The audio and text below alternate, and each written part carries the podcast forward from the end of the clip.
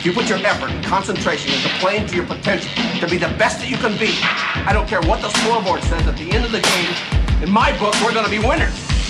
the talent for so many players today, the talent and the spotlight, it's taking them to heights that their character's not strong enough to support. I'm one of those set goals, achieve goals. I talked about faith, passion, obviously the drive with the guys that I've been around and the guys that surround me every single day. If I want to be one of the best, I've got to play with and against the best. So that which gets praised gets repeated. You're listening to the Hardwood Hustle, brought to you by PGC Basketball.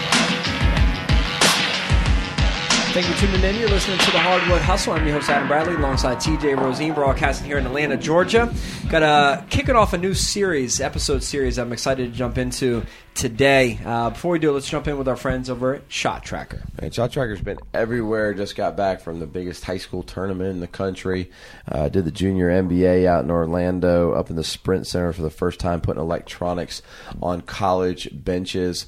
Why are they doing all this? Because they're just breaking new ground. They're letting people know how to use analytics, where to use analytics, and they are cutting edge and the premier leader in using analytics. Check out our friends over at ShotTracker. Awesome. So TJ, we're kicking off a four series, four episode series titled One Thing. And we've got eight different topics. What are unique things, but what is for example, one thing you wish your players did a little bit more of? Or for example, what is one thing that demotivates your team as a coach? Eight different topics, one thing. Over the next four episodes, we're going to break them into half. So we'll cover two one things per an episode over these next four episodes. Fair? Sounds good. All right, today, first half here. TZ, what is one thing you wish your players did a little bit more of? Now, it's interesting. I put all these out on Twitter for feedback. This one, without a doubt, got the most responses from coaches. Okay, you don't have to ask coaches twice. What do you wish your players did more of? Now, it's interesting. In the second half of this episode, we asked the question: What do you do as a coach that demotivates your team the most? Just a little side note: zero Twitter feedback on this one. How about that, right? Coach is very easy and quick to to address the things they wish their players did more of, but not so What, what were some of them saying? So let's talk about the the one thing you wish your players did a little bit more of. Here, here's some of them. Um, Brian Chanel, meaningful communication. Coach Kraus, paid attention to the details. Don't cut a line short. Do drills at full speed. Stop stop joking around during drills. Uh, Coach Lago, watch film more critically. Rob Schultz, mental preparation. Lance Brown at Hoops three two three two, staying connected during times of adversity. Uh, John Thompson Jr. wished his players realized how short their playing career was. He wishes his players did more of that. Uh, Steve Perry did form shooting on their own several times a week. Ray Navarro, rebound. I think that's a funny one. Uh, Sam Soleil, thinking, talking, communicating, organizing on and off the court. That sounds like a lot of things. Uh, Coach Mayette challenged themselves to failure. Interesting. All right, got a couple more. Coach Dennis, Jeff Dennis, watch the work behind the highlights rather than the highlights themselves. I like that one. Baseline to sideline on Twitter. Understand defensive excellence is a team thing and not an individual thing. And last but not least, Montwood girls basketball which is their players would just hold each other accountable more by telling each other the truth. Hmm. So, I think we all, I mean, obviously, you throw out a question like that, you get a lot of responses. What is one thing you wish your players would do more often? I want to pose the question to you, TJ. What is one thing you wish your players would do more often? Wow, and you want me to give one answer? Just one. Just one What is the answer. one Can I thing? break it into categories? Or I mean, you need do know one- that's no, cheating. I already, you, you can, you know you're Yeah, cheating. that's why I'm asking. I mean, can I cheat or not cheat? Give it a shot. All right. Well, I, I, want to say the first broad one. First of all, I, I would really celebrate my team for this. But I've always said the greatest lesson that basketball can teach you is that it's not about you. And so the one thing that I love to see them do is focused on others and not about the, on themselves. And so when I say I wish my team would do that more, I also think they do it a lot, and I'm really proud of them. So I don't want to be bashing my team in any way, but. Uh, the more and more they recognize that this experience isn't just about them. Like the better our team is, the better their experience is, the better they are individually. Like I've never seen somebody get outside of themselves and regret it.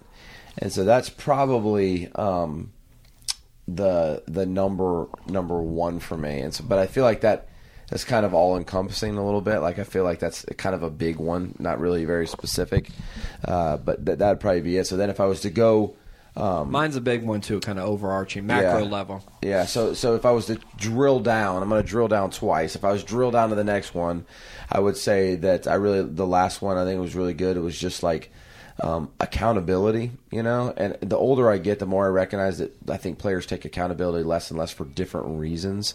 You know, I think as a coach, as a young coach, I was very frustrated. Like they're not taking accountability. They don't understand this. But there's so many things that go into that. It could be their past. It could be they're wrapped up in their identity and they don't want it to be seen that way. Like there's just so many things to go. But I think accountability is just a really like a, a really big one for all players. Like, can you get to a place of where it's just like you know, it's okay for me to fail. It's okay for me to do great. It's okay for me to make a mistake, but I'm going to be accountable for whatever those actions are, um, all of the time. So highly accountable. I wish they would, everyone would look at it in in um, in those terms.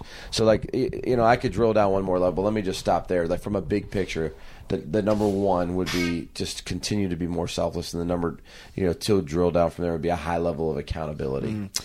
So I'm going obviously it's very similar to you on a macro level. I would love to see players do more of aggressively pursuing growth.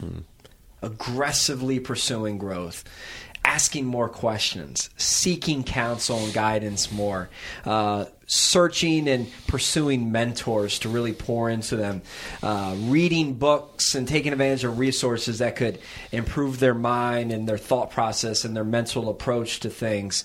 Um, pursuing healthier ways of living, just the overall, all encompassing, very high level, aggressively pursuing, Pursuing, growth. Yeah, yeah, which fits you. I mean, I actually could have. If you asked me to guess, I might have guessed that. But let me ask you a question specifically about that. When do you, at what age do you remember pursuing something and intentionally be pursuing growth in that? I mean, for me, it was 21 Yeah. is when my life shifted, and I, I almost started adopting this heavy, aggressive growth mindset. And I would say that was probably early, just simply because I did so poorly in my life from 18 to 21 Yeah. that it got so bad that I basically was forced to do it. Otherwise, things would have went really, really Yeah. bad. Are you implying that, like, just from a maturity standpoint, it tends to take I- a little bit what I- longer? yeah, which what I I'm implying right? is no. I think you're right on. What I what I'm applying is is I've actually found a, little bit of a disconnect in my own self, like in preaching that, because I realized that I'm not even necessarily I haven't prepared them for that. So let me just give you an example. So for instance, I, I the I mean I pursued being a great basketball player, like that's when I was young, right? But and I, just think want- that's where a lot of the mindset is of athletes today. yeah, yeah. And, and so when I when I just relive my career, like I pursued being a great basketball player, football player, baseball player. Like I pursued a lot of things athletically. I don't know that I ever really pursued much growth in any realm that wasn't like self-serving. Like I wanted to, you know what I mean? Like, um, and and, and, and I, the first I ever remember was around the same age, 21, 22 years old, is when I wanted to be a basketball coach, and then I pursued what is Coach K doing? What is I, that's the first real going after. And even then, it was a very messy pursuit of growth because I was probably spending eighty percent of my time pursuing the wrong growth. Like I, I was trying to learn Coach K's plays when I should have been learning his ability to deal with players and motivate. Like there's other things. So I, so that's that's a whole other story in itself. But I do think um, one of the reasons, like you know, one of the things we chase at PGC, one of the things that you chase it, Lead 'Em Up is like we recognize the gap there of you know we know how valuable growth is but for coaches like listening like it is it, figuring out how to get them to want growth is a really interesting task It is. It is. And that's the job of the mentor. You know, that's our job as leaders to to try to save them some potential heartache, save them from themselves in many ways, and, and show them and, and impart some of our experiences. I do recognize that a lot of times the only teacher that truly is going to teach some players is experience and age themselves, right? Like they actually have to go through it and experience it, and but you want to fight like heck to to impart as much as you can things that have helped you. And for me, I I just, but but it also when I see the players and and they're minorities at that age, right, that are aggressively pursuing growth, man, what a breath of fresh air. Right? You look at that player like, wow, they're special. And you know those players, those ones that, that come to you and ask you those questions. I'll do a Lead 'Em Up session. I'll get one or two players that'll want to sit with me afterwards and ask me specific questions about how should I handle this? What do you think about this situation, coach? What should I do? And I'm just like, hello like amazing. I don't know what you're going to become in the future, but you're going to be incredible. You've got the leadership mindset that's already in that direction. So for me, I just I get so frustrated also when I see players just going through the motions. Just kind of like going in and just kind of just being there. You know, like they're not giving you the life. They're not engaged in the process. They're not really trying to learn. You know what I'm talking about? Just the players just kind of just they show up, Yeah. kind of going through the motion. Really, you know, half asleep sometimes. You know, just I'm like, nah, let's let's take advantage of the opportunity. Let's try to learn. So if I could say anything, aggressively pursue growth is one thing I wish players would do a little bit more. Let's take a halftime break. We'll then flip the script, jump into our second one thing in the second half. Thanks to our friends over at TeamSnap for today's halftime communication tip.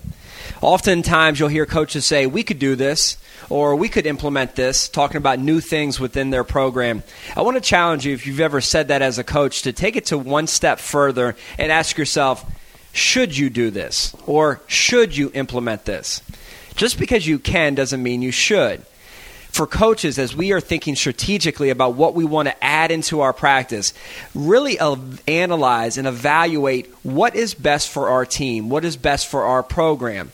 And don't just accept the fact that we could do this or we could implement this but challenge yourself to ask the question should we do this or should we implement this Thanks to our friends over at TeamSnap. Make sure you check out teamsnap.com backslash hustle to learn more about the communication app being used by over 15 million people across the globe, bringing coaches, players, and parents all on the same page.